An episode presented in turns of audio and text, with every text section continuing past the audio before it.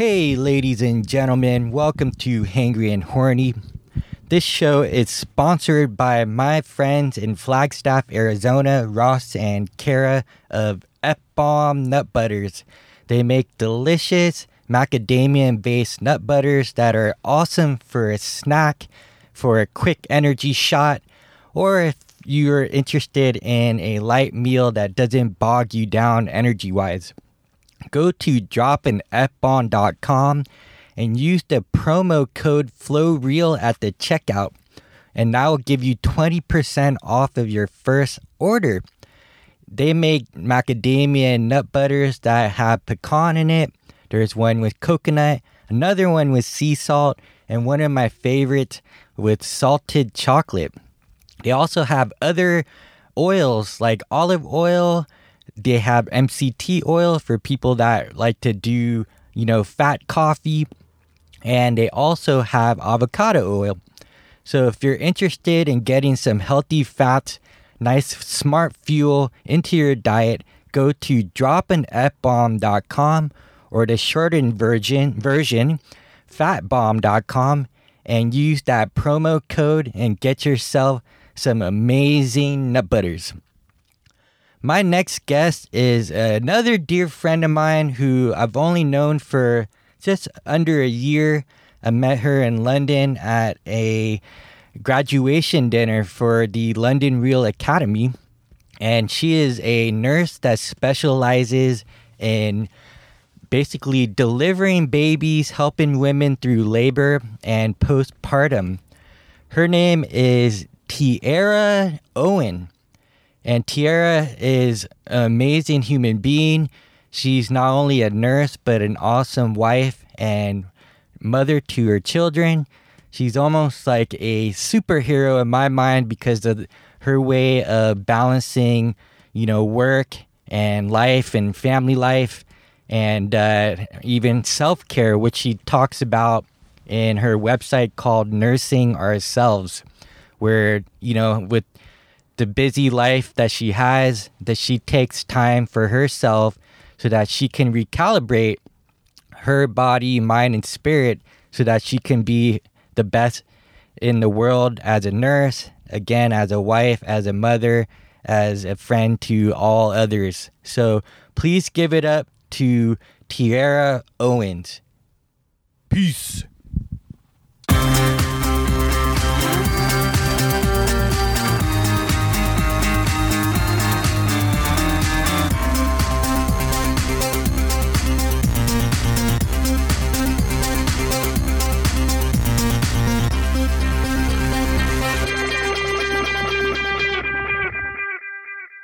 Tiara Owens, what's happening? Welcome to Hangry and Horny.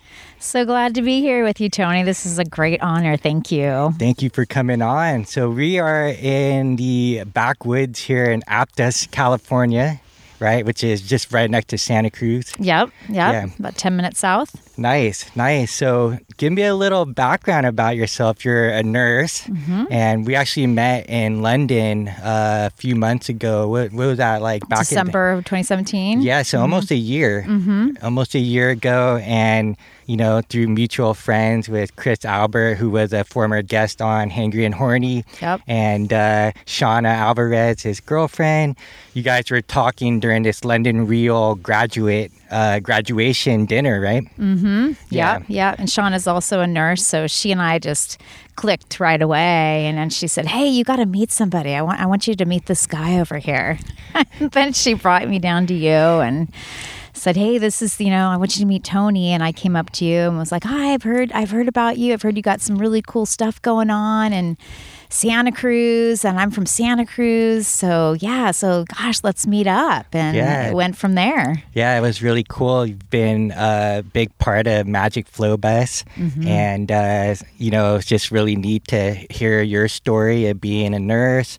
Uh, you worked in like uh, like deliveries, right? Yes, yes. Yeah, Labor and delivery. Yeah. right. So how long have you been involved with that? Let's see. Um, probably going on now about 20 years in a roundabout sort of way.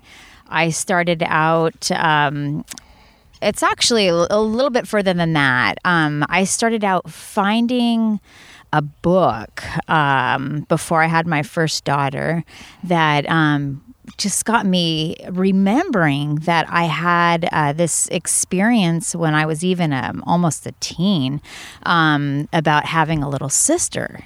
And being that old, having another sibling, I was pretty cognizant of the process. I got to learn a lot about it. And so, finding this book again when I was in my early 20s, I was like, oh, I remember this. I remember this is like something that was so interesting to me in this time. So, so interesting and passionate and connective and having a new person come into your life. Um, so, with this memory, um, I, I kind of like put the book away and I held on to that thought kind of inside me for a few years and then I became pregnant. And so I had a little girl of my own and during that experience um, something clicked and I said this is the work I have to do. Wow. And so from there, it, it kind of evolved a little bit further into some trainings where I got invited to go to people's births and just be their support person. And then got officially trained in like how to do that well. And then went um, to another training that had to do with feeding babies and breastfeeding. And so during that training, I thought, oh, you know, this will just give me some more experience to be able to support women. And during that training, the woman that ran the training, referred me to a woman that works at my current hospital and said, "I think that this person uh, would be would be a really good fit for your hospital in your lactation program." So they hired me there, and this is back in like 2001. Um, and I worked there for four years. I went to nursing school while I was there, working in their lactation center and got hired the right into their labor and delivery department. And that was like 13 years ago. So I've been there for a while.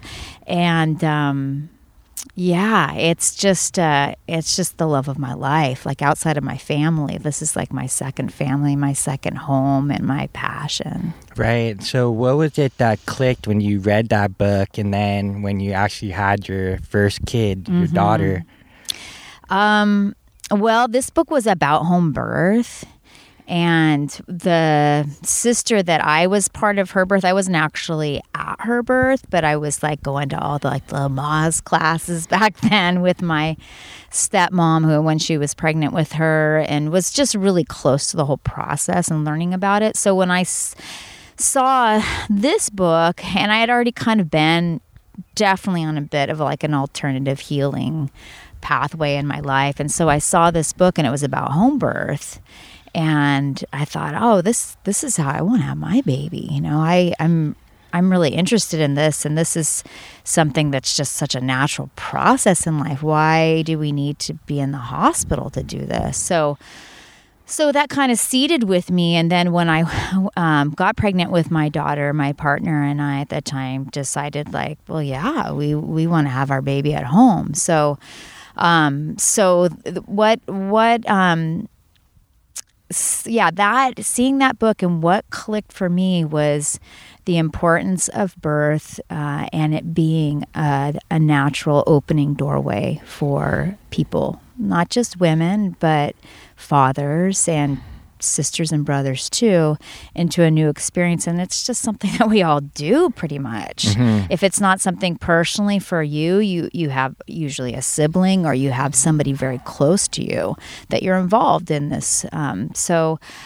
seeing that i was just blown away about um, how important this doorway was. And i said hey i want to get involved in this kind of liminal space because you're kind of going in between two worlds here and I want to explore that a little bit. Mm. So that was my opening, giving birth myself and seeing what that was all about. And then really kind of having the confirmation through that experience that, like, okay, I, I know where I'm supposed to be. Right. Why did you think that uh, these natural births at home or out in nature in some parts of the world, right, like, mm.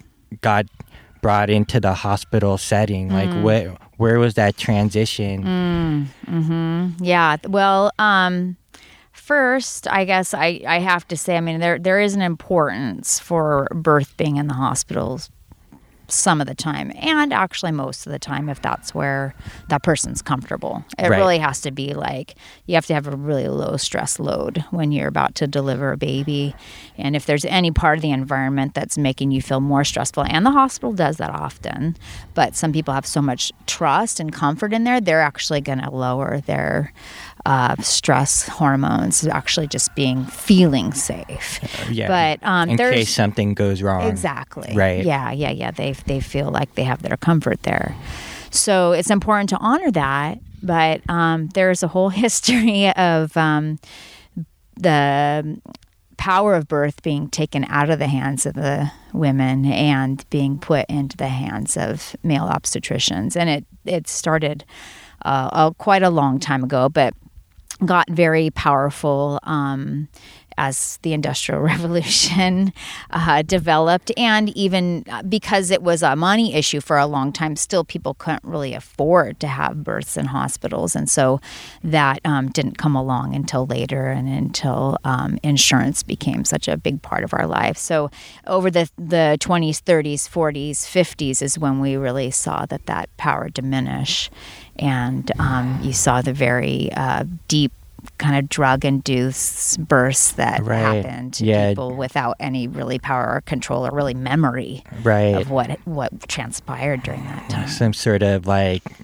big business, pharmaceuticals, uh, all that. Experimentation. right. So, you know, so what something became natural, became like we're going to give you a surgery, a mm-hmm. cesarean, mm-hmm. cesarean section, mm-hmm. and, you know, we'll take the baby out that way. We'll, we'll put epidurals in you. So, like, it became a little more invasive and, you know. or like my time frame is not really being suited here so we're going to make sure that this process is sped up Sped up so we we're can gonna do deliver more. by golf time tea time you know Oh. and um, that uh, you know or you know we're going to push on your belly really hard to make sure that your uterus is pushing the baby out and just Oh. deliver the baby you know the way it's meant to come out but with a lot of force and Yeah. uh, yeah And then yeah, tools, forceps, tools, and yes, surgical implements. Like I said, like a lot of experimentation. right. And that just sounds really scary and Mm-hmm. freaky. Mhm. and that's why they used drugs a lot of times, like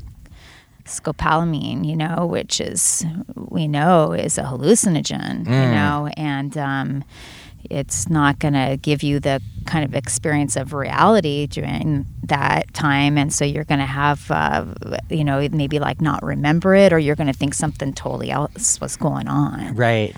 So I mean, the baby's probably experiencing some level of, of that Right. intoxication, right? right? Because they're still attached through the placenta. Yeah.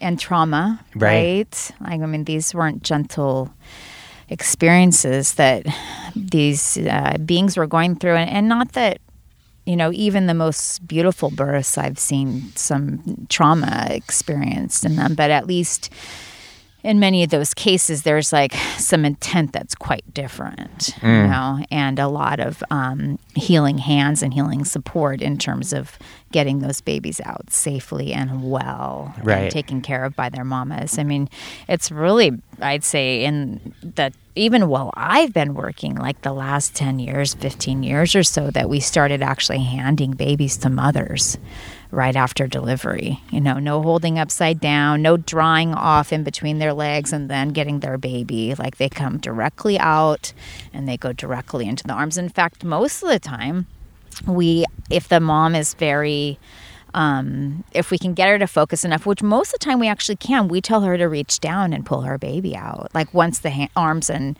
uh, shoulders are out, reach down, reach down, get your baby. Wow. And, and put the baby on themselves.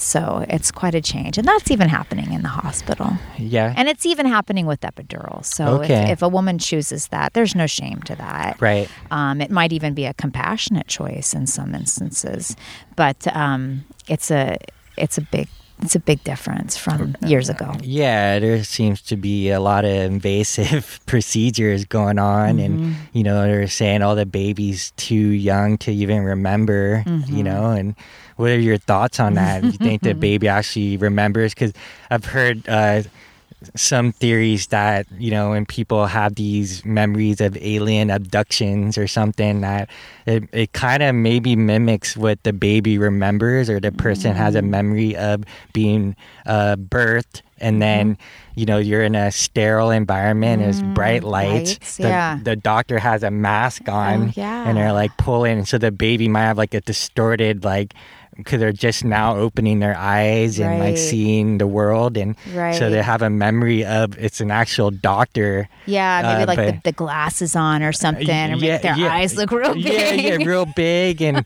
and so you know it's like that. That's an actual pretty cool like hypothesis. It's close, you know? yeah? Yeah, right. yeah, yeah. So, do you think that babies have a memory of like that sort of event, or or being And- in a wound, or I mean, Absolutely. Uh, I mean. I think that there's enough evidence of people having like recall through different experiences that they either, um, you know, are in a trance state or they're um, doing some you know, hypno. Um, therapy um, or um, you know been able to be in like deep meditation where they've had like recall of some experience that they're able to put together older in their life about what happened at their birth i personally haven't had that but even on the most basic level the cognition of a newborn is nowhere near like even a child's but is it like the most impressionable? Do they not have bodies full of neurons? In fact, you know, when you're in your first year, you're like tweezing out like so many of your neural pathways. It's all about pruning. So I think that they're even like extra sensory at that time. So whether um, or how they remember it is probably a good question, but um, it's in their bodies. It's somewhere, right? Yeah. Yeah, because there's the indications of like trauma being stored in the tissues. Mm-hmm. The, the quote is the issues is isn't in the The tissue. So when people get like body work and Right. they start to have like these emotional releases or their body starts shaking, they don't know why. You know, I think a lot of this stuff is pretty speculative. you know, Right, like right. we we're very into the alternative uh, world, but there's some stuff there that can be a bit hoaxy. Mm-hmm. Um, so, like we were talking about earlier about like how your husband's an artist Mm-hmm. and a teacher, but he's like super skeptical and he's Mm-hmm. like more on the like uh, measurement data side, Right. Whereas you are a nurse, a scientist, but you're more on the woo side. so I think there's uh, an awesome balance between you two because there's a lot of stuff obviously that goes on, phenomenons in our life that Yeah. is a bit unexplainable or people like to create stories or narratives around Sure. it. But the fact of the matter is you got like a little human creature, a little being that obviously can feel Yeah. because they're crying or feeling something. You know, they go from some beautiful, warm environment to like uh the reality of the cold reality yeah, of the physical cold, world, like right? painful pressures, Yeah. and yes, uh, you know, being stretched, you know, having their limbs wide open, which they could never ever do before. Um, yeah, it's it's definitely uh, stored somewhere in there, and who knows where it goes. I'm sure a lot of us have some unpacking to do around that because most of us were born in the age where birth was not being treated in the sacred way that it is uh, in many places here in the United States um, in hospitals. Um, and so, yeah, there's definitely a sensation around that. And I think that, you know, I mean, I, in terms of being woo woo, like, I just think that I entertain the possibilities of what can. Um, what can happen and what is uh, something to just kind of be aware of that we can take care of better. Right. Yeah, that these things, uh, just like what science had uncovered uh, in the past with things that we can't see um, through measurements, they're able to uh, show, and there's evidence behind it. Because our senses just can't pick it up, right? Right. But certain animals can, or uh, so I think. In some sense, like we're in agreement that you know these things uh, probably are around. It's just that we don't have the measurement capabilities to Right. pick up on some of this stuff that happens through like spontaneous healings or people have a, a switch like even just like multiple personality uh, symptoms that they have diabetes in one personality and then Oh, like they switch personalities and there's no diabetes there. Like, Yes. Yeah, a mind body connection there, just so blatant and material. yeah. Yeah, yeah, yeah. No, that's really amazing. Yeah, and just what we were talking about before in terms of science and like how we build the story on what we know. And we have to kind of know that that is like a version of story, that it's not fact. And, you know, when we were talking about like kind of archaeological records and stuff, like, well, you know, we don't have 99.99999% of the story because everything's gone from behind. So, so what we build on now, and yeah, we probably are getting closer every step of the way, but Do um, like genetic testing. yeah, right? yeah. But don't you think we're like pretty far away still from like what Yeah. really happened? Absolutely, and that's the what people uh, want people to know is that you have a, a background in cultural anthropology. Right, that Yeah. was what my bachelor's degree was in. Yeah, so you guys studied like humans and and their cultures and like ancient histories and that kind of stuff, right? So Mm-hmm, Yeah, yeah. fossilized records and Yeah, yeah. trying to put together like what exactly was going on with humans as we evolved and Yep. you know, Yeah. and then there's like the links. The way Missing links. missing links, Yeah, right? right, right. And the narratives around like religion, right, Mm-hmm, which are in some way basically stories Right. that a, a bunch of people buy into and, and say it's it's truth, their their own personal truth. Like uh, Neil deGrasse Tyson was saying on Joe Rogan recently, it was like you know there's actual scientific fact. Like truth, Mm-hmm. you know, that's uh, irrefutable by like a bunch of experiments and other people that are skeptical, Mm-hmm. Right. And they get the same data, experiment after Right. experiment, and then you have like what he coined as people's like personal truths. You know, it's Yeah. like more beliefs, but Yeah. he's like they believe it's true. Yeah. No one's gonna tell them otherwise unless Yeah. they have some something else that shifts them Yeah. to realize like maybe maybe I need to like question like my reality of what I believe is true according to this religion. Right. You know, Right. And, and if some of these things are unexplainable, because I've had these holy shift experiences, and Mm-hmm.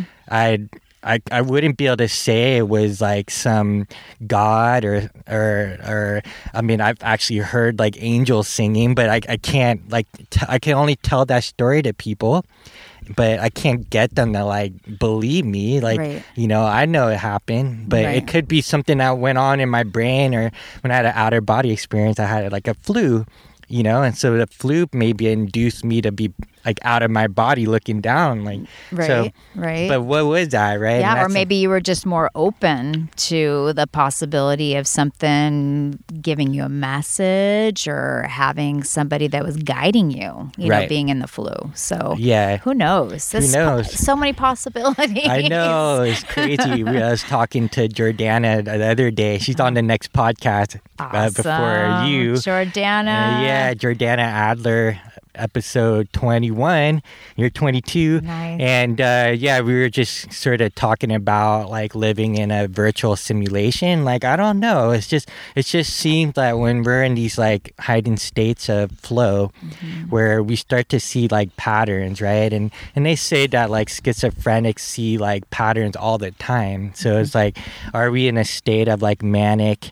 Uh, schizophrenia where we're seeing things that are not really there or are they really there and like maybe we should pay attention to some of the information that people that have schizophrenia can see you know and there's certain cultures that value the the feedback from people that are schizophrenic you know Right, right, absolutely. So- yeah, yeah. There's a lot of cultures that take a lot better care of their mental health conditions than we do. Right. and actually treat them with reverence. Yeah. And help them through it as there is like um like a stage of like spiritual growth that's going on with that person right now that person's actually really gifted right and um and there's some leadership there but you know we squash it Yeah, so- we see them all over inner cities. So there's there's people that are actually like homeless because they're maybe there's there's a bunch of factors. It could be addiction. It could be they lost their job. It could be that they are just actually lazy. Traumatic May- birth. Traumatic birth. yeah, abuse, um, uh, yeah, just all kinds of reasons. But you do see those that are walking the street and they're just like talking to like nothing. Like they're they're like screaming out to the world, and you're like, who are they screaming? There's like nobody around them. It's like, mm-hmm. and you know, I could kind of relate when I was on like psychedelic medicines, right? I was like, oh my god, there's there's stuff around here, and I don't know if it's my brain or that's really there in another dimension. Mm-hmm. Can't prove it, but I can at least relate that maybe they do live in a world where they see these other beings around that we can't see. So, Right. um, but back to like babies now, like, right? Because that's where it all starts, right? Yep. Like the miracle of life. yep. You get to see that like on a daily basis. Right. And never gets old. That's amazing. Yeah. Yeah. it doesn't become like, you know, a routine or. Well, um, it doesn't become routine because every birth is different. It really, really is. I mean, you know, just uh, you know, there is a ABC to it, pretty much. but Right. There's But- there's a protocol. yeah, there's Yeah. a process that's happening. Um, and the, we always tell the mamas the baby always comes out. It because they lose faith in that Mm-hmm. completely, but the baby always comes out. Um, but there's just so many variables in it, Tony. There's like just so many. Um, there's so much inner exchange going on because I feel like my um, my role is to be the guide in that situation. And not on, not only just like oh the hardest part where it's so painful or whatever for them but like I literally love to like greet them at the door and like walk them to their room and like just sit down with them and give them a few minutes to like talk with me. And sometimes that's not possible because you have so so a woman that's working really hard already. But still to sit and like really feel the energy and feel what's going on and feel like what they need. Um, so, yes, it is uh, an interplay of a lot of dynamics. Like, what's her emotional state? Is she in acceptance of this? Is there any hangups or problems going on between the couple? Are there families involved? Are there siblings there? Am I in a really good healing whole day or am I super lack of sleep? What am I bringing to the table? Who is going to be involved? Who's going to be my second nurse? And is that person going to be right for this family when I bring in that person? Who's the midwife? How is she doing today? Is she feeling like this is all going well? What's her sense of things?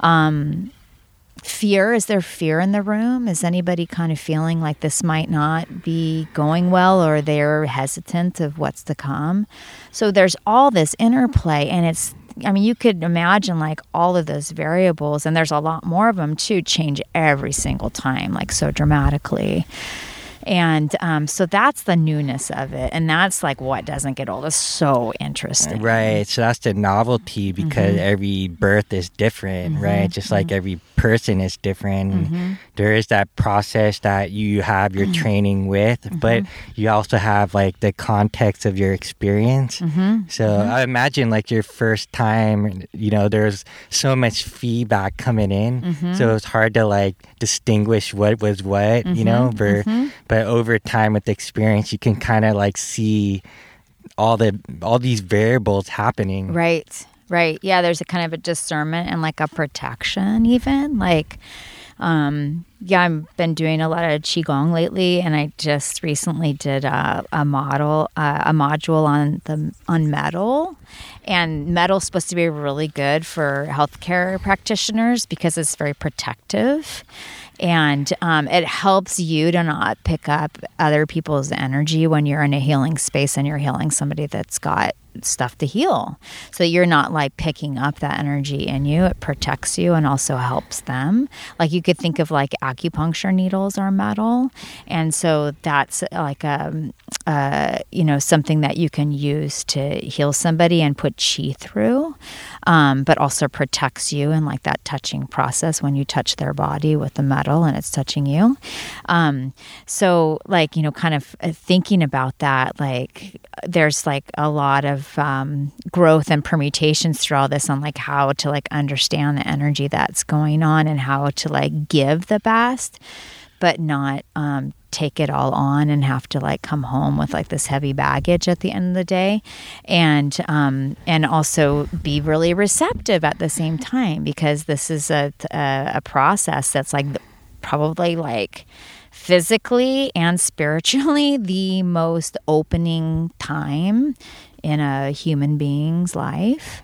Um, so that that receptivity you want to be really um, aware of that and so that you can pull in and take in what you need to be able to be present and be the um, uh, be that really great support for them.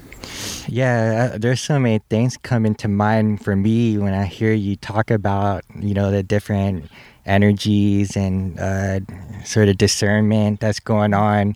Um, you know what I, I feel like human beings should you know, like travel. Like all of us should have the ability to maybe go to the next town if mm-hmm. possible mm-hmm. and kind of see like uh, different ways of people are being in their culture or their neighborhoods mm-hmm. or you know if you're lucky to go to like another state or another country and i feel like humans should also have a chance to like witness a birth. Mm-hmm. You know, like we've mm-hmm. had that in like sex ed class where mm-hmm. we saw like the miracle of birth, right? And we mm-hmm. see mm-hmm. like how like the process gets started, you know, mm-hmm. uh, horny and uh, and then you know the development stages, right? And so I think about like the exposure of environment to the mother and like the father, or if the father's even around, or you know, like the type of nutrition that's happening. Mm-hmm. You know, some moms like actually play music, mm-hmm. like classical music around like the the the, the womb, the, the, baby. Womb, the baby yeah. and um, as it's developing. At what part does the baby's like first heartbeat happen? Mm-hmm, like mm-hmm. when when does life enter the baby? That's always been a mm-hmm. controversial subject, question, right? right? And uh, but also like for people that actually if they had an opportunity may, not maybe see like a human birth but like an animal birth mm-hmm, you know mm-hmm. another mammal. Right right. Yeah absolutely. And i it is it's a miracle every single time and it'll teach you lessons that you won't even you won't even get until you're there and you and and you won't get probably any other way.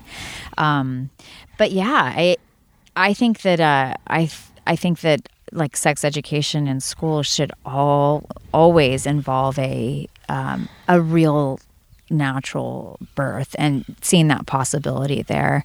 Um, in fact, it's kind of funny too because uh, my husband runs a school. It's a middle school, and we were talking about their sex education there, and um, and I, you know, I was had talked to them before. I'm like, I, you know, I want to show your kids a birth. I want to show them a birth. It'd be so great for them to see that. And so we were talking about this year as me coming in as a guest speaker and um, being able to field those questions, you know, and um, and be able to have them experience that, witness that, and uh, and see what comes of it, you know, because I think you know you have so much drama that um, you see in like movies and TV and stories that you hear like those are a, a, big one because people love to tell stories about like their cousin's horrific birth experience or whatever. You rarely hear stories about like oh my gosh you know i saw this beautiful birth. It was in candlelight. It was totally silent. You know, when the baby came out, it was in water. It was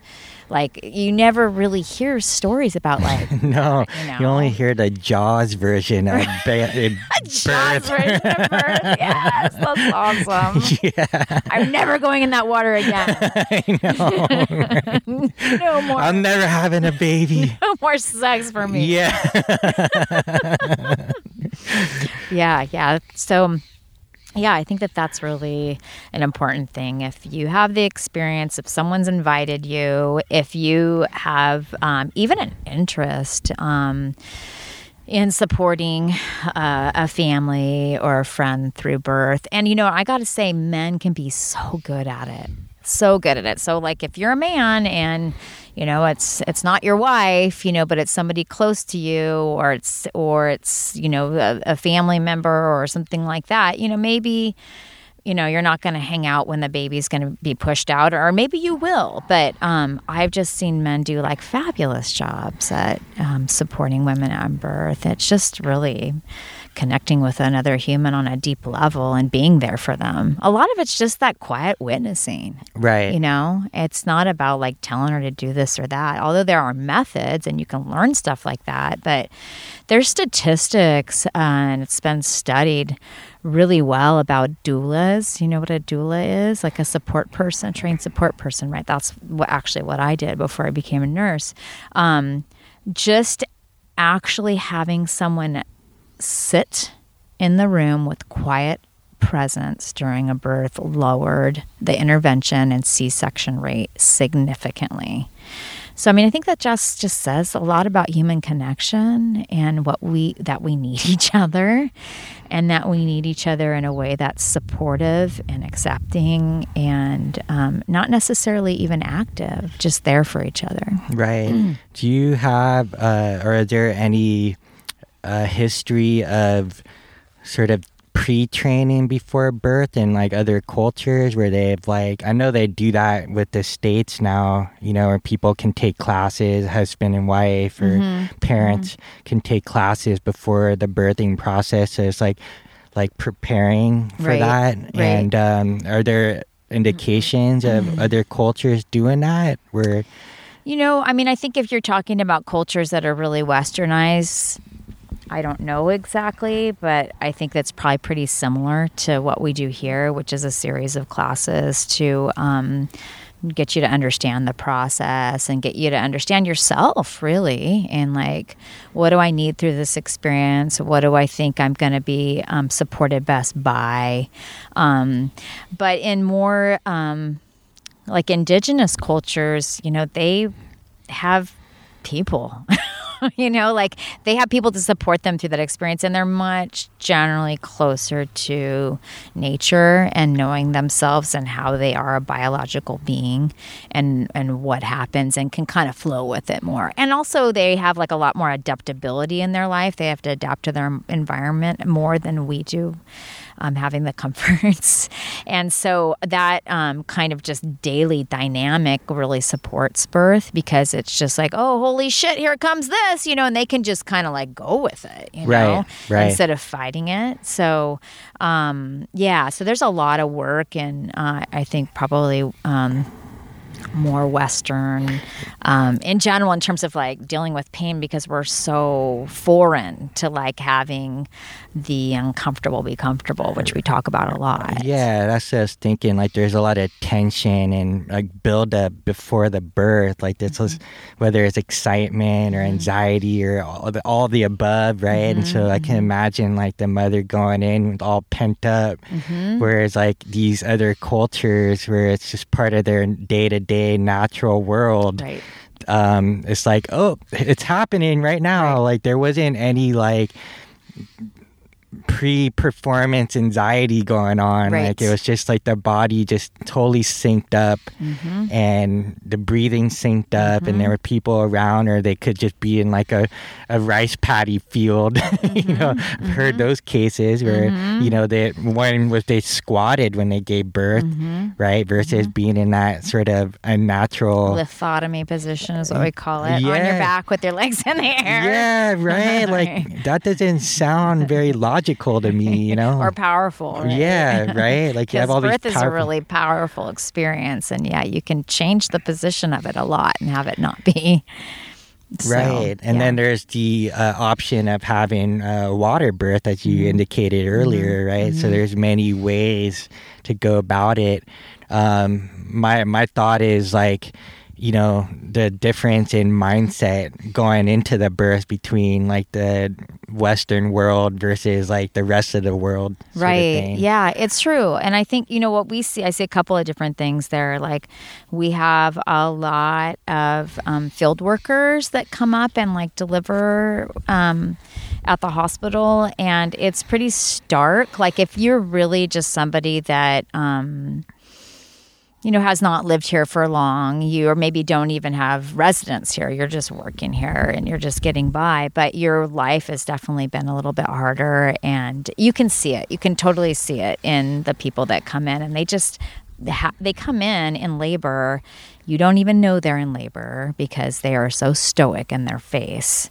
And you don't even know that the baby's coming because they're so stoic. And then you're like, oh, holy shit, I better get some gloves on. I better get my baseball catcher's mitt ready because it's going down right now. Yeah. Um, so that happens a lot. And that's a thing. That's there's something about, like I was talking before, about adaptability to the environment and having had um, conditioning for like hard experiences in your life and it just like plays out right there with the birth. So, so field workers meaning like people working out in the farms or yeah, probably yeah. people that came over from Mexico. Yeah, labor here either labor. legally or illegally. Right. I don't know often. Yeah, and they have a different like mindset or or uh, presence going into it mm-hmm. where they're just calm and stoic. yeah. yeah.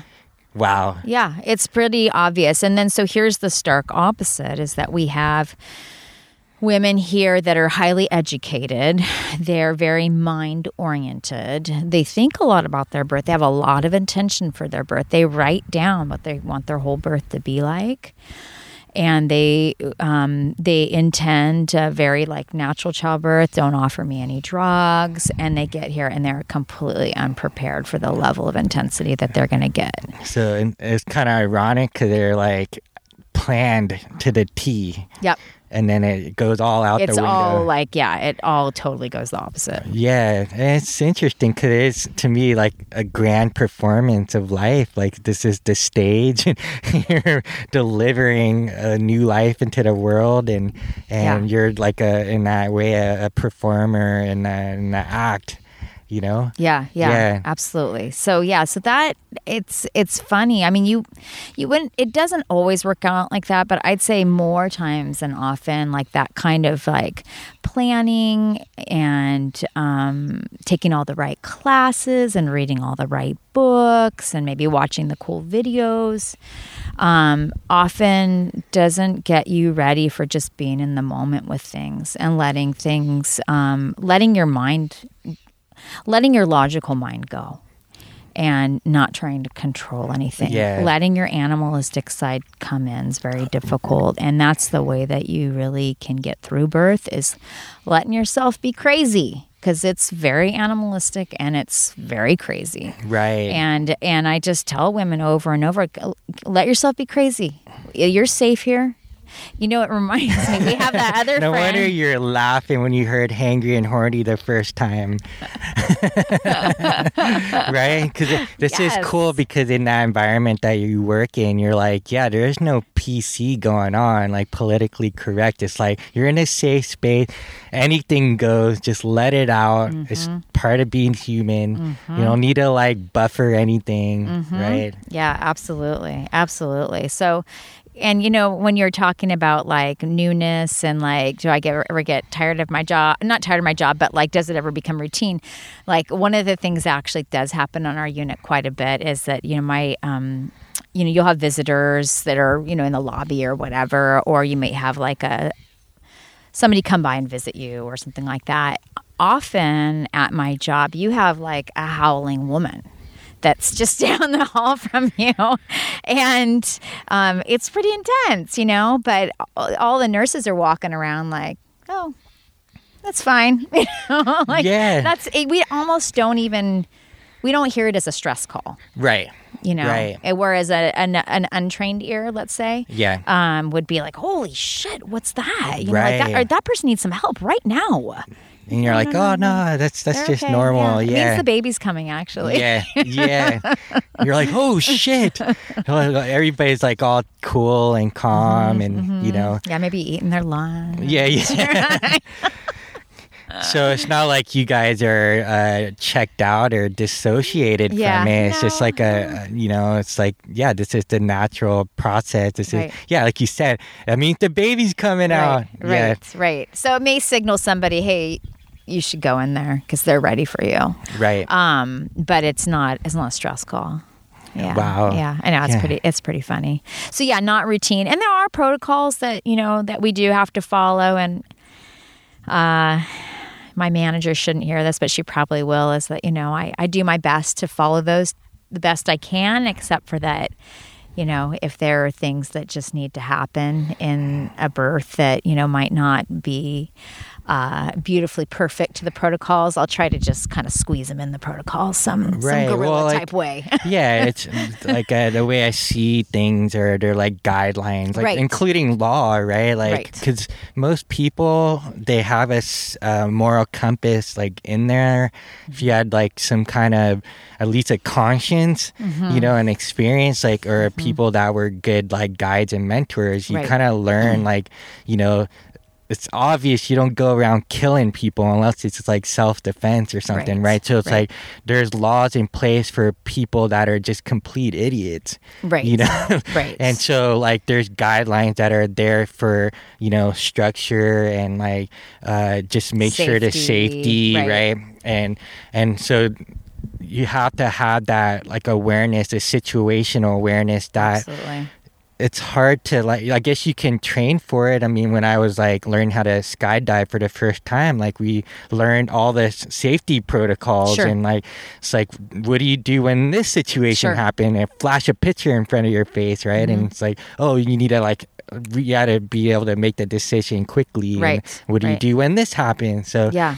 The ability to sort of be trained for it, but also be flexible Mm. Sure. at the same time. Absolutely. Where like what intuitively comes up that you might have to say to somebody like, Mm-hmm. like, to to be able to like have them push through the pain. Right, keep them safe or whatever it is. Yeah, there's there's there's interpretation for sure in those Yeah. protocols, and I think we all do our very best to to serve women and families safely, and um, and so you know, like you're saying, you know, we'll use those protocols mostly around like the safety factor, Right. and yeah, that's that's really an important and interesting thing that you said around training too, because um, you know, we train a lot in our jobs. We have a lot of different drills that we do, and and there's things around safety like that that um, they're muscle memory. Like you do this job long enough, and you know exactly what to do when there's something that's not going right, and you don't even really have to think about it that much, It just- Right. or even think about it at all. It's uh, in some ways like so. There's training to the point it becomes natural, Right, And so when the. Mm-hmm. moment happens, it's just instinct, and and that's why I love like the concept uh, and and living in flow Mm-hmm. Like if you get out of your head, like your body just kind of knows whether it's like learning a new movement. Right, we get out of our head, we're learning a new dance routine or you know a new skill, and it's amazing to see the body just actually doing it on its own. Mm-hmm. And when you're like, I'm coaching people, I'm like, just everything I said, I'm giving you cues. But the moment we step in front of each other and actually, like, for example, do kettlebell partner passing and like throw cannonballs at each other, like, let go of everything I just said and just Mm-hmm. Right. trust that your body will just know. Yeah, And I imagine, like, after like nursing, the same, you know. right right yeah yeah you do and you get you know you get into things where especially with babies where you're trying to save a baby where it's just very quick and very um uh, very automatic, and I think it's really, you know, it's, uh, it's really important, um, uh, you know, who we know in common is Brian Rose, and we had a conversation when we were in London together about how important it is for um, because he saw he had had recently had a baby like when we met up and he's like dear i just see how important it is for those like nurses and doctors to just be so like on and they need to be on in their game and life so that they can come to there and be so present. Because like man they make one wrong decision in some of those critical moments and it's a life or death decision. So um so yeah so we you know kind of which gets me sort of on the topic of kind of talking about where i'm going with my work in terms of nurses and self-care.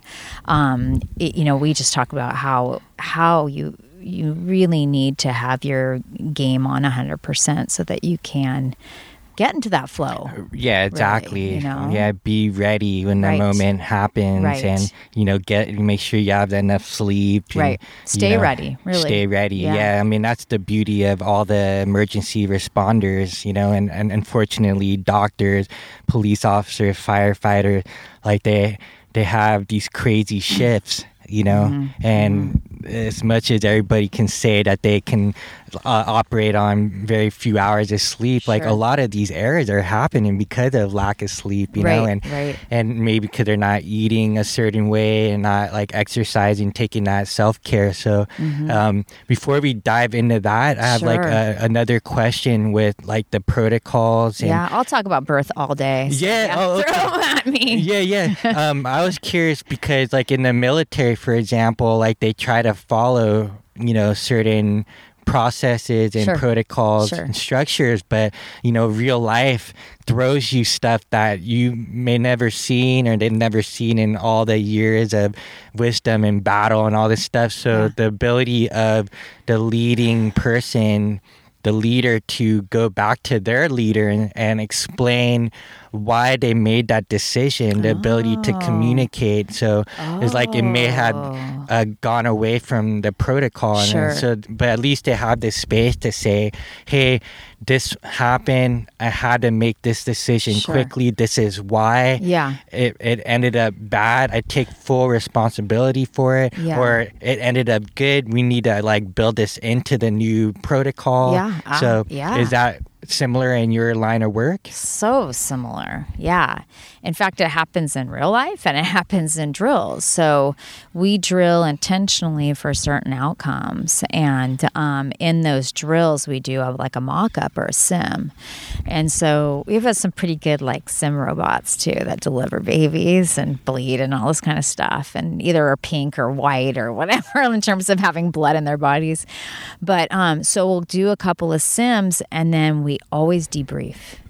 And even we we debrief a ton in you know real life situations too. So we'll debrief and we'll like go okay what what well okay what do we need to work on? And we'll find these holes like in the process. And we've found some pretty big holes that we've been able to like make better by going through these situations.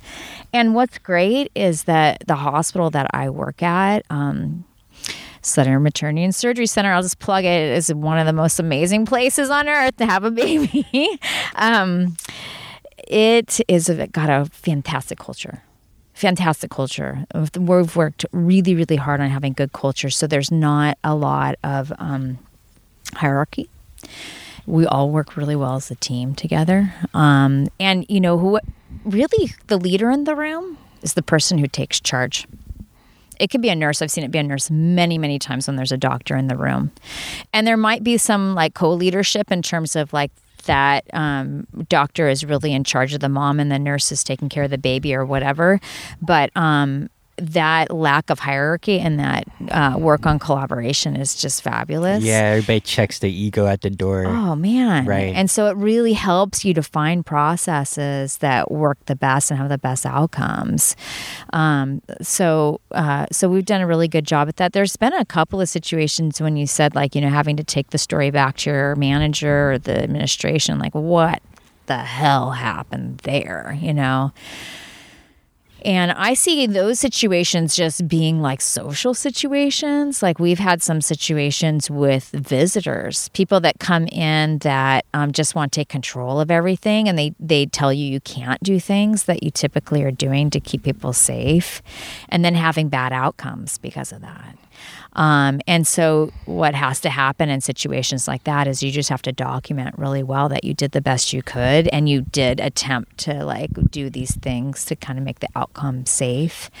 And you were thwarted at every turn because that person, you know, and people have autonomy, right? Like, if a mother says, like, I know I'm hurting too much. Like, I don't want you to put like that monitor on my belly right there because I'm just, I need a second or whatever. Like, we're not going to force them into it. You know, they're autonomous human beings. We have to support that. But usually people are really reasonable. And like, if they think that there's possibly a problem or whatever, you know, especially a mother towards her baby, she's like, surrendered completely. Like do whatever, you know, make sure the baby's fine. Yeah. Um, so so yeah, so those those protocols are really interesting, and it's been a um, it's been a cool way to work with people in a culture like that to be able to develop processes that work for the best outcome. That's great. Um, what about what's going on with people? I've seen it with my my guy friends, you know, fathers, and of course, like mothers have been sort of shifted because they've been carrying this baby the full term. But Mhm. the moment the baby comes out, and uh, the the parents are forever changed. Like something switches, like where it's they become a little more selfless about themselves and it's not about them it's about their children now Yeah. and like what's going on there what do you how do you is like do you see like a, a, a light come on or some sort of like moment aha moment for these people Hmm. God, I feel so blessed to have witnessed like that so many and, times. and of course your own personal experience too having three children so Yeah. Yeah. Um I think that uh yeah, there's a lot of there's a lot to like unpack with that. Um well, you know, we're put here as humans to like grow old enough to have children, right? And and like that's kind of like a purpose for us as our species to like move on. Um and then we're sustained by growing old enough to be able to raise our children to do the same, right? And that's basically a life cycle. You're you could die after that, you know, that's fine, right? yeah that's the reality right of, of mother nature Yeah, right? exactly. Um, so like that's really animalistic way to look at, or not really animalistic. I guess it's humanistic too, but like it's just the basics. But um, human animal yes, the human animal that The we are, humanimals. the hangry and horny human animal. Human animals. So um, yeah, so I've seen I've seen that switch. I've seen it. I I recently got to um, experience uh, seeing a, a couple of dogs have a bunch of puppies too, and um, my friend that um, had these dogs was just noticing um, so many changes in them um, being dogs having their puppies and so it was reminding me a lot of what i see in humans but it was just so basic with them and like outstanding because it's so different. Because you know dogs these dogs weren't very old either. These dogs were like maybe a year and a half. So they're like puppies having puppies kind of. And you know puppies they're rambunctious. They have like a ton of energy especially the males um, just like human animals. My human animals particularly. Oh yeah. Um, but um, savages total. Wear that kid out. so, um, yeah, so she was witnessing like especially the so the the mom had um, the five puppies and she kind of like cordoned off like with the puppies by herself for like oh, I don't know, maybe a number of days. They kept the male away from them actually for a while, but she said she'd never ever seen the likes of this before when the male, who is always rambunctious, savage, came in to see the puppies for the first time. She said she'd never seen her dog like this. Like, pranced, not pranced, tiptoed in there, like so quietly, so cautiously, so carefully, and like just so gently.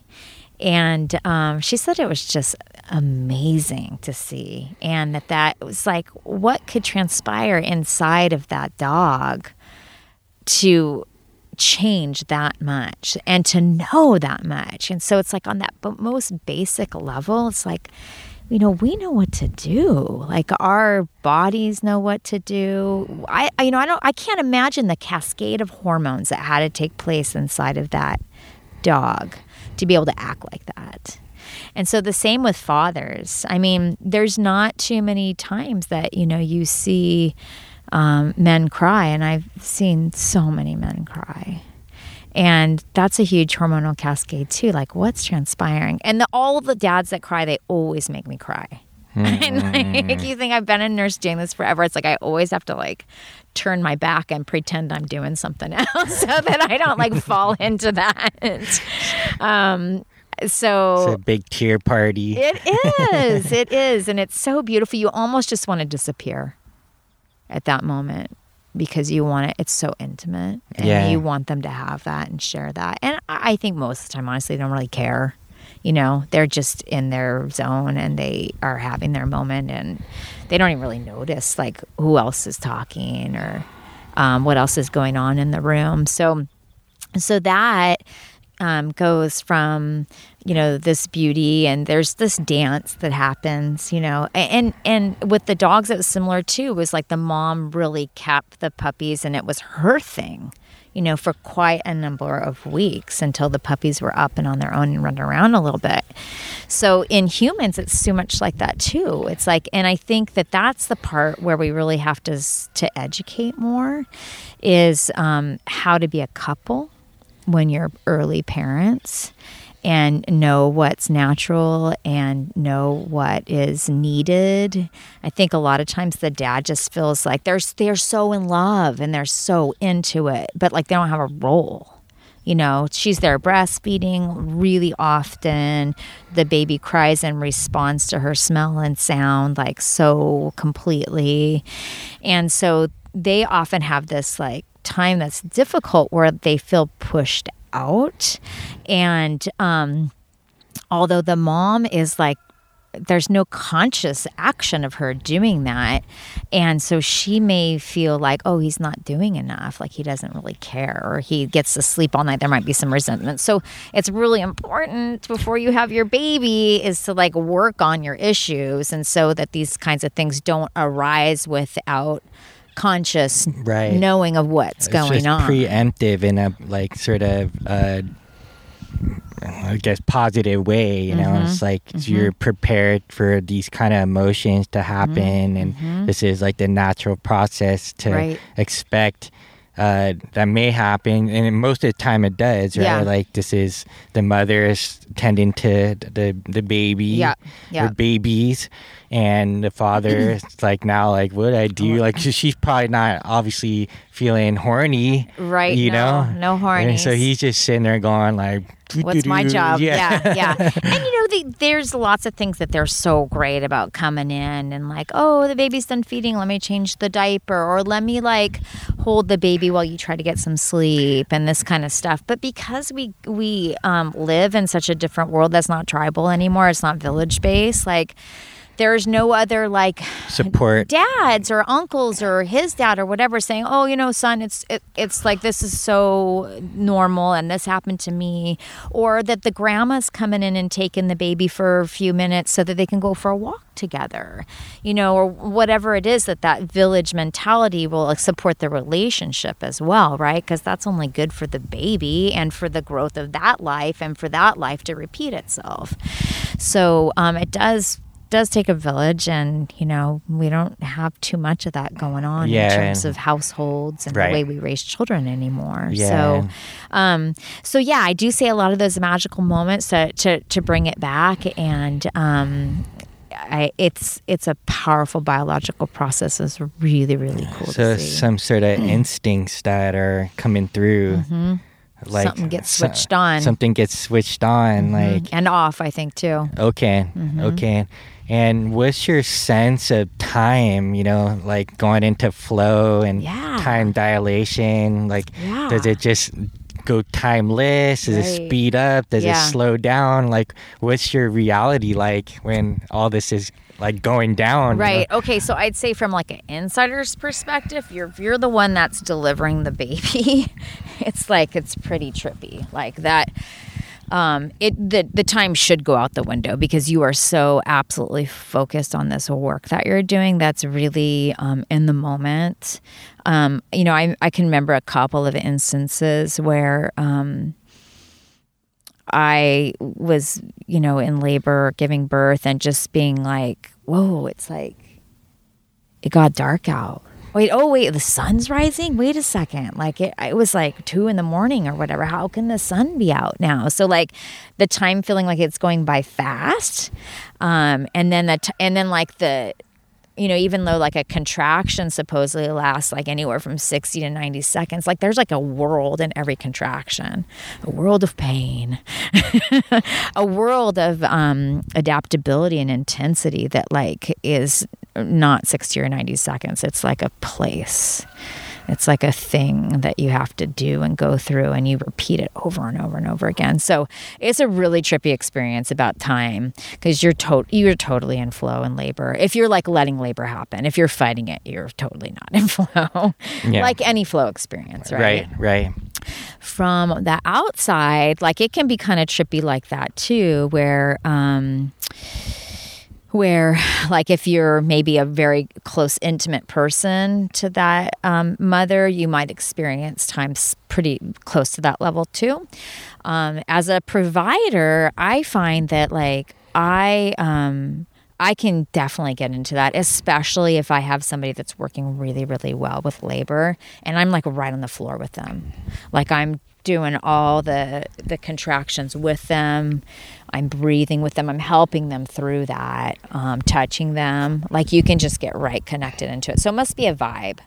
There must be some kind of like vibration that's there that you're working with that you just it's like you're jumping on board you know and so um and i don't know if you found this with um body work but um there's like a almost like a blissed out um type of experience that you get where you're just like riding this um this wave of like being connected to another human being and helping them um that used to happen to me like quite often doing body work and massage where you're Yeah. just totally blissed out and so Especially like afterwards, like Yeah. during, I'm like really present. okay okay And sometimes, like in the beginning, you're like syncing up, and Yeah. you know, you're watching their breath, you're and you're like you're matching breaths matching breath. yeah. You're like asking them if the pressure is like too much, too Yeah. little. yeah And then there's a moment where like maybe they're talking a lot, and Yeah. then, and then you just hear this like big sigh, and then they like drop into this other space. Mm. yeah and you're at the same time synced up in that space too. Yeah. So you're like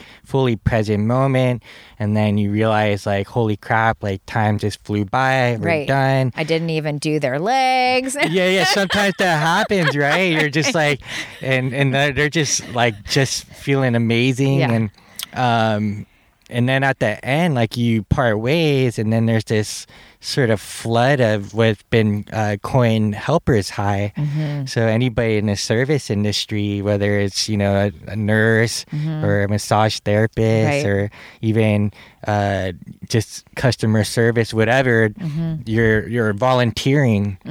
There's there's this like really addictive feeling that you get Right. from helping people. Right. And uh, you know I forget which organization it was, but they that was a big deal. Like I think there's more research being done on Mm-hmm. like what type of neurochemicals and hormones are being released when somebody actually helps people. right You know, Right. so it is that bliss feeling for right sure. yeah absolutely absolutely yeah so there's definitely been some moments of time dilation and i think that a lot of times i um i won't get to be at a birth like that. So like every opportunity that i have um i'll i'll go for that. And um we're you know we're lucky in terms of that you know um, the way that we make assignments for our job in the morning when we start out is pretty um, it's pretty sharing you know? Like we know that there are certain because my unit's actually very um, interesting in that we you know a, a lot of hospitals will will take women and they'll have like a laboring unit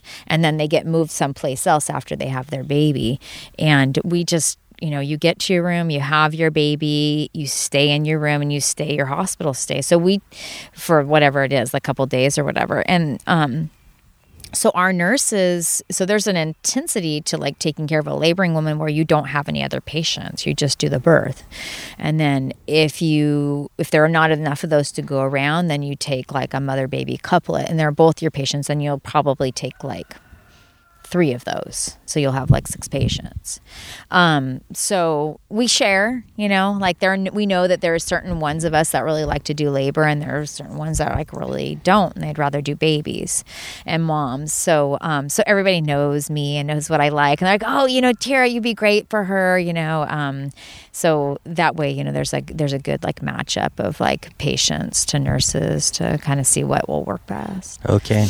On the woo side, there we go again. Woo woo. woo woo. Yeah, I mean, you know, you talked about energies earlier, and you know, I want to kind of let the audience know, like, they're we're actually electrical beings. I mean, there's diagnostic tools in hospitals. Everybody's familiar of the EKG or Mm-hmm. ECG, as some people would call it, for the heart rate monitor. So that's electrical. It's Right. a signal coming off of every individual's heart that's hooked up to that monitor. There's also brain waves, right? So that's electrical waves in the brain, and then there's muscle waves or connected tissue waves. I mean, that's EMG, the the EEGs. So, you know, when you're talking about like things like chi, that's kind kind of like a language of like the Eastern um, philosophies, right? And so, um, what exactly um, how would you define like energy or chi like being a nurse you know and when you're witnessing a human being it's basically a sum total of all their energies mm-hmm. which is the brain the nervous system mm-hmm. the the heart and mm-hmm. then all the organs and muscles or all, Right. all muscle tissues and Right. bones so Right. and skin so you know that's a collective energy battery if you want to look at it that way And- Absolutely. and so when you're dealing with a mother or like a, a, a new baby that's coming out, like there's like heat coming off of these things, you know, these little creatures, right? And and uh, so what's what's your concept of energy and like how do you apply what you know through like studying uh, qigong and some of these eastern philosophies and how do you apply that to nursing? Mm-hmm. Well, um, one really good, and this doesn't have to do so much with woo woo or energy, is one really good um, outcome of me being able to study um, uh, martial arts in general, I would say, is that it's supported my body really well through nursing. Like we get into some funky positions, and um, I know how to move correctly so that I don't hurt myself. You know, a lot of nurses I've seen over the years injure themselves. So that's like an aside, but like that's, I'd say, any of you out there that you know, are thinking about doing nursing, like please couple it with some kind of um, uh, body movement practice that's going to support your knowledge of ergonomics and how to properly move the body in space so that you don't hurt yourself. Um, I had comments from lots of doctors and midwives over the years. It's like, why are you standing like that? I'll often get in a bow stance when I'm like pushing, right? Because I'm using my legs. You know that from massage, right? Why are you standing like that? And it's like, well, here, let me show you. Like this actually works really good for your back. so, um, and you're you're not that you're not a big person Right, Yeah. right. So, you know, we get in having to like move people, and it's like, oh, okay, well, you know what?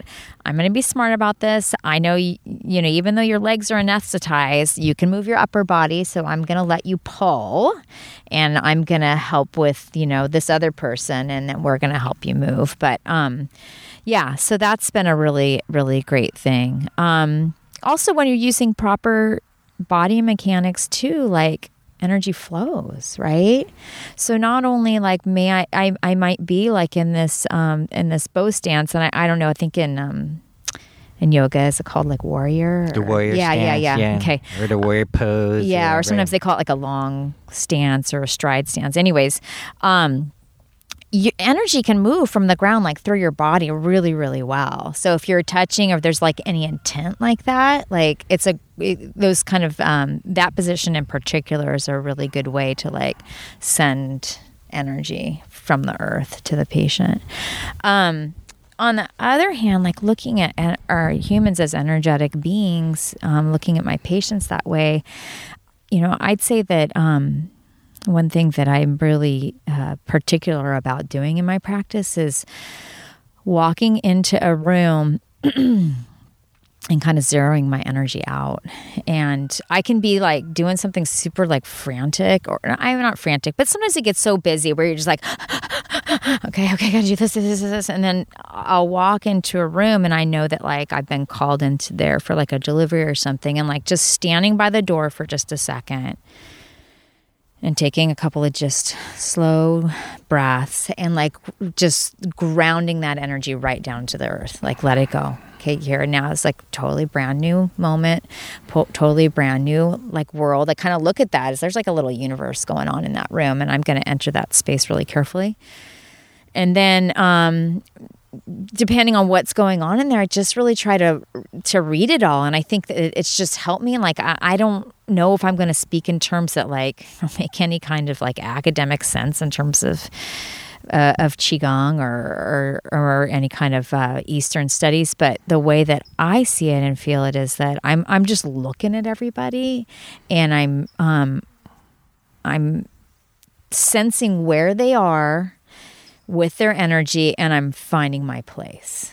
So what's missing here?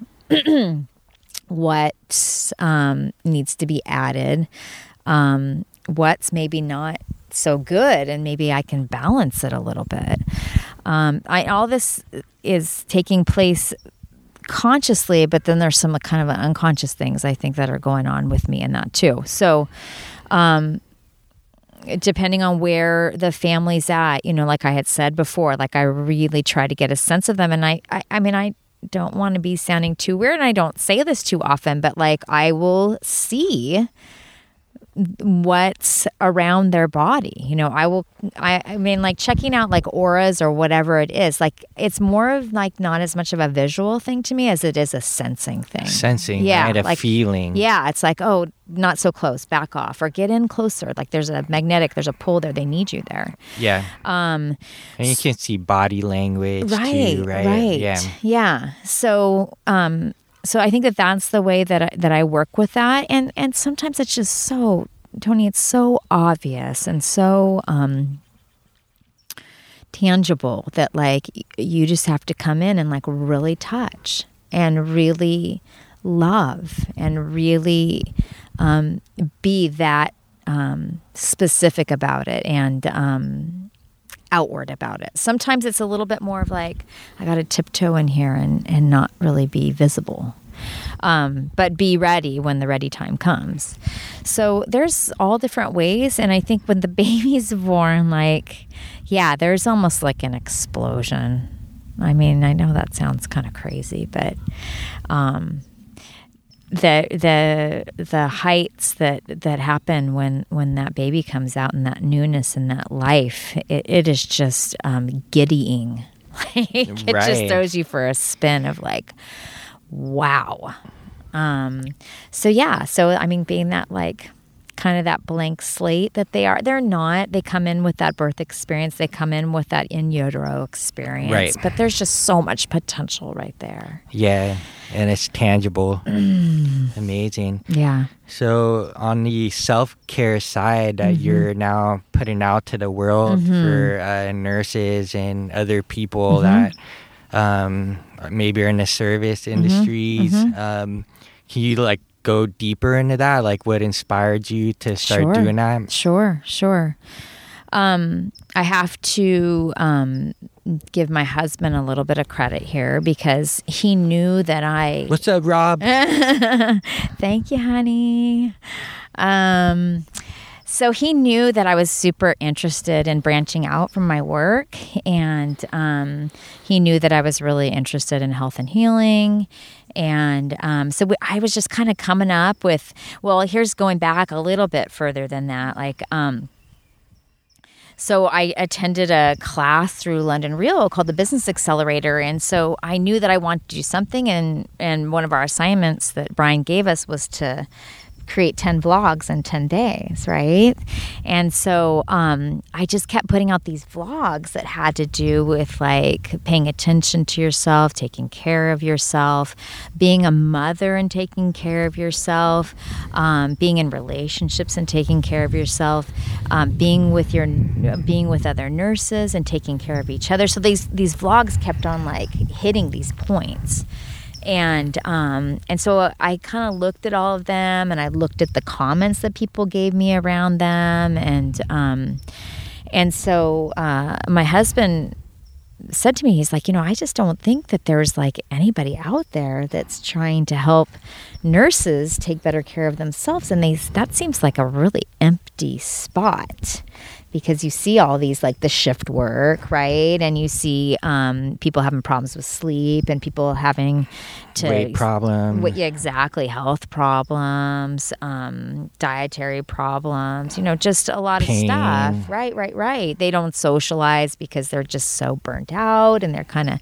stuck in their house on their days off. So um, he's like, you know, you just keep vlogging about these ideas of being like helpful and um, offering like different mindsets for for these nurses he's like i, I just think this is a great niche. You should really look into it. Um, and so i think within like it maybe even already happened i think it had already happened. I said that's it. And i know the name of the company. It's called nursing ourselves. And he's like oh nursing ourselves. that has a ring to it. We could all do that. Yes. You know? So um so that was kind of the birth and there was like a little bit of a backstory even to that too, because getting into Brian's program um or class. I'm sorry, you're burning up here. I, you know what? I know. I was like scrambling from. Um, I might even like switch spots with you. If yeah, yeah, to absolutely. That, where like the sun could be at my yeah, back for sure. You want to do that? Let's Let's it. do that. Yeah, let's switch over.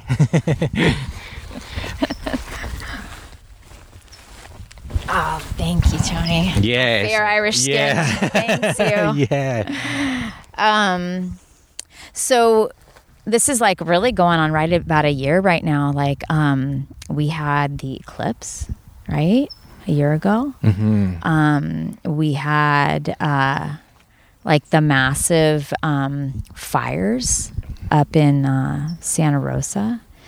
And we had the triad of um, the big old uh, hurricane that happened down in Houston, right? Those three, three things happened like right in a row, like within a month. and there was something about that time that was like, what the hell is going on? And um, I ended up going to uh, a, a Michael Franti concert Oh, right. and just he came like into Santa Cruz. It was like I think actually he's coming again. It's like the end of September, and just got out there with people and just like as typical is at his concerts, just danced Just and like, let loose. Oh yeah, and there was just like so many stories going on. Like he would stop and tell a story, and then like he would like have like the like my kids went up on stage with them and all dance, you know. And I saw these friends that like I didn't even know were at the concert. We were all hanging out. It was just like this really big like release. And so, like, it was the very next day that I signed up for um, the course. And I was at work and I was like practically shaking. Like, I looked at it. I had seen, I I watched his webinar. I've been watching a lot of his The, uh, videos. London for- Real Academy yeah, yeah, course, For the, okay. For the Business Accelerator course. Yeah, Brian Rose. Yep. And um, I like saw him like talking about it, and I was like, holy shit. Like, this is what it's leading me to. Like, all these changes, like me feeling like I wanted to do something different from what I was doing. And I was, I, so I called up my husband. I'm like, I think I'm to like sign up for like this business course. And he's like, do it. So, Rob, yeah. I was like, okay. I'm like, well, so you're you're gonna be okay with me like spending? I'm gonna have to like spend hours, you know, doing like study and like uh, homework assignments and stuff, and like, you, like you're good with that because it's gonna like change some dynamics and stuff. And he's like, do it. do it. Do it. it was totally like that.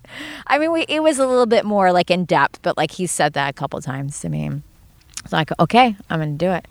Um, so, anyways, that was kind of how that um, all like got started. And so everything really else uh, unfolded from there. You know, like I started meeting people around the world that were nurses. I started meeting people all over the country. I got to do like a really fun affiliate program with another nurse that works on the East Coast that's doing a similar thing. Okay. Um, people call me up that are nurses like Yeah. from time to time and just want to chat with me and like you know kind of kind of uh, let me know like what they're up to and um, or either wanting a little support or help or maybe they're even on some kind of a wavelength that's similar to mine but um, a little has a little bit of different flavor. Okay. So I've just gotten to meet so many people, and there's been so many projects that have been born even from this. Um, working with a group of of people, um, I think all of them are London Real graduates too, um, called the the uh, Radiant Group, and uh, we put on a well care summit up in Canada last year. That was uh, pretty like In health- BC, yeah, yeah, yeah, in Tofino. Tofino, BC, yeah. Yeah. pretty, pretty like health provider Right. focus, but Yeah. not all. Um, Okay. You know, some people were artists and Okay. doing their photography of all of us there, and some people were like movement experts. Yeah. Um, but all focus on well care. You yeah. know, all right. focus on well care. So there's been a lot of birth to it, and um, it's helped me to grow more too, and kind of finding out like how what's my best audience and how can I reach people. So the growth um, arm that happened from from that was that um, what I see a lot of uh, lack in terms of self care is what we were just talking about before is new mothers with babies. Yeah, you just like read my mind there.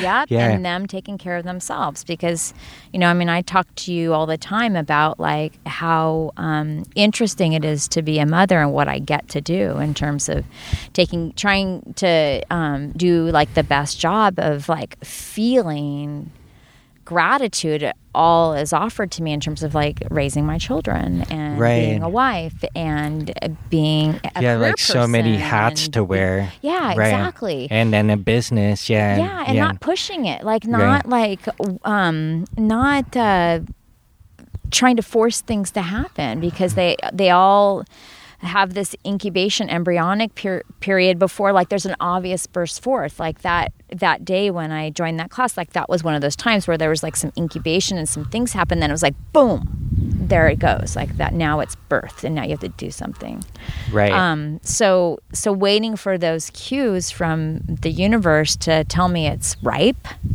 and it's time to give birth.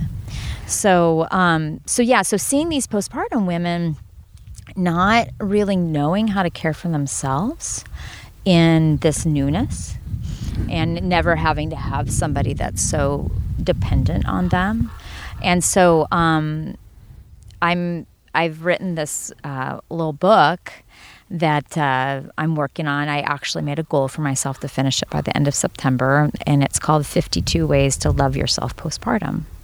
And so, you know, that love yourself and caring for yourself, it's like all wrapped up into one bundle. And I think that there's a lot of like empowerment needs there. Like postpartum depression is a really big thing right. and it's been kind of swept under the rug. It's starting to like be have some awareness around it now, but I think that it, it it's partly a really big thing because one, we don't have that village support that we talked about uh, um, for many generations now. Um, two, there's not really a very good education around the process of like, what do you do? How do you relate? How do you relate with your partner? How do you relate with your baby? How do you relate with the outer world? Um, and also, there's just not very much empowerment in the woman in general in terms of like, this is an amazing time, you know? So I think that we have the opportunity to actually talk about something called postpartum bliss as well. I think it's very um, attainable for a lot of people. It's a mindset change, and not to de- belittle or devalue that people don't have postpartum depression because it's a real thing. But I think that with those um, three things that I talked about in terms of it not being a great time in women's lives is because we can support those things so that you can have the environment of having an opportunity for bliss mm-hmm. and gratitude during that time. So this little book's an offering, like it's 52 ways you can look at it to allow yourself to be empowered to take care of your emotions and also give you some just practical tips on things to do. That's So, cool. yeah. As we wrap up, can you uh, elaborate more about like having that like long term vision process versus like short term, like Mm-hmm. especially being a mother? You like kind of talked about like even your own fitness goals Mm-hmm. of like three weeks to shredded abs. You know, like you hear this all the time of people like wanting like to get results quick, but it's not sustainable. Right. And then how you wake up an hour early like Mm-hmm. although you can get eight hours of sleep you choose to get 7 so Mm-hmm. that you actually have an hour of your own alone time before Mm-hmm. you have to take care of your kids your husband's needs your work needs Mm-hmm. your own business needs pick them up from school the kids all that stuff so Right, right. Long term vision, I think, is just such a. It's just like such a basic, you know. And I think that our culture has a, lo- a hard time with long term vision. Everything has to be the quick fix. Everything has to be gri- get rich quick. Everything has to be the magic pill. Um, so you know, I mean, w- we know, right? We like we know these things are generally well, they're almost always never true. You know, almost Yeah. always never, but they're really not true.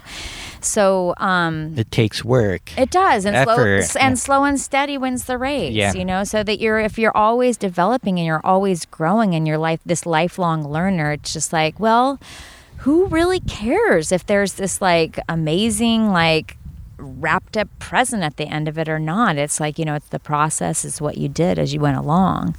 Um, so you know more about the path and the way, and like what I'm working on is developing this business to to be something that I can grow human capital out of, because I had a many years where I just really wanted to go back to school, and I, I mean I have two degrees. I have one in nursing and I have one in anthropology, like we said, but I really wanted to go back to school and be a midwife. I really thought that that's what I wanted to do.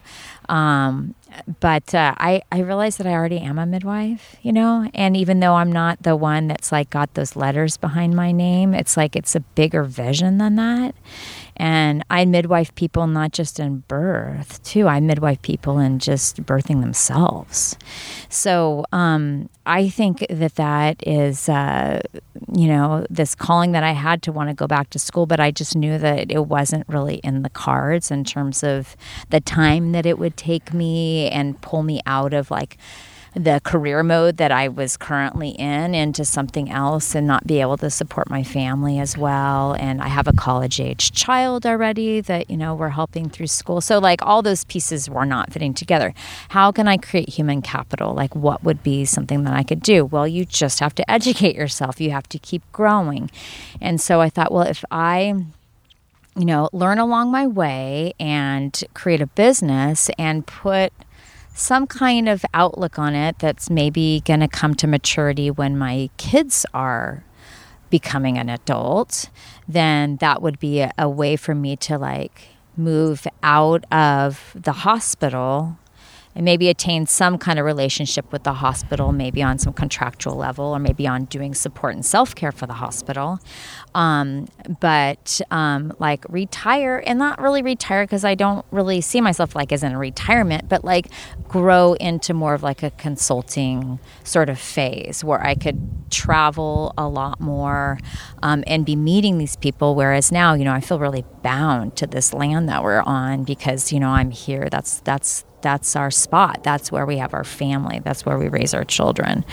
Um, so, although I do love to travel and will do so occasionally, I see myself more as being a little bit more freed up to do that with my husband as our kids are older and maybe in colleges or starting families themselves. right right so um Long vision. yeah long vision Yeah. and you know basically you like to sort of work consistently over time instead of like doing things like quick and fast you you're just consistent with Mm-hmm. Yeah. your workouts you Yeah. know you even talked about like learning like when to rest more when you like you feel fatigue um, syncing up with like the menstrual cycle you're gonna Mm-hmm. run these experiments you know where you're like why is it that a certain time of the month am I like really tired? You know, or my maybe- GI is all fucked up. yeah, right. Like, why does that always happen on day 22 or whatever that experiment is? So there's there's like many different forms of PMS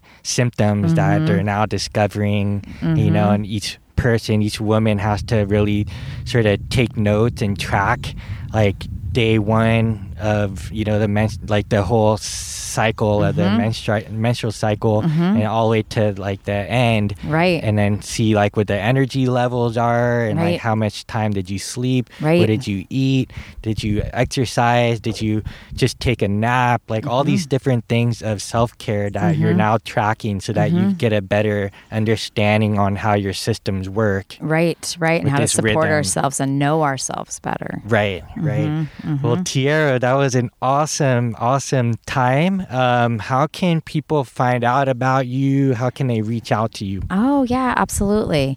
Um, well, you can come to uh, my website, um, which is nursingourselves.com.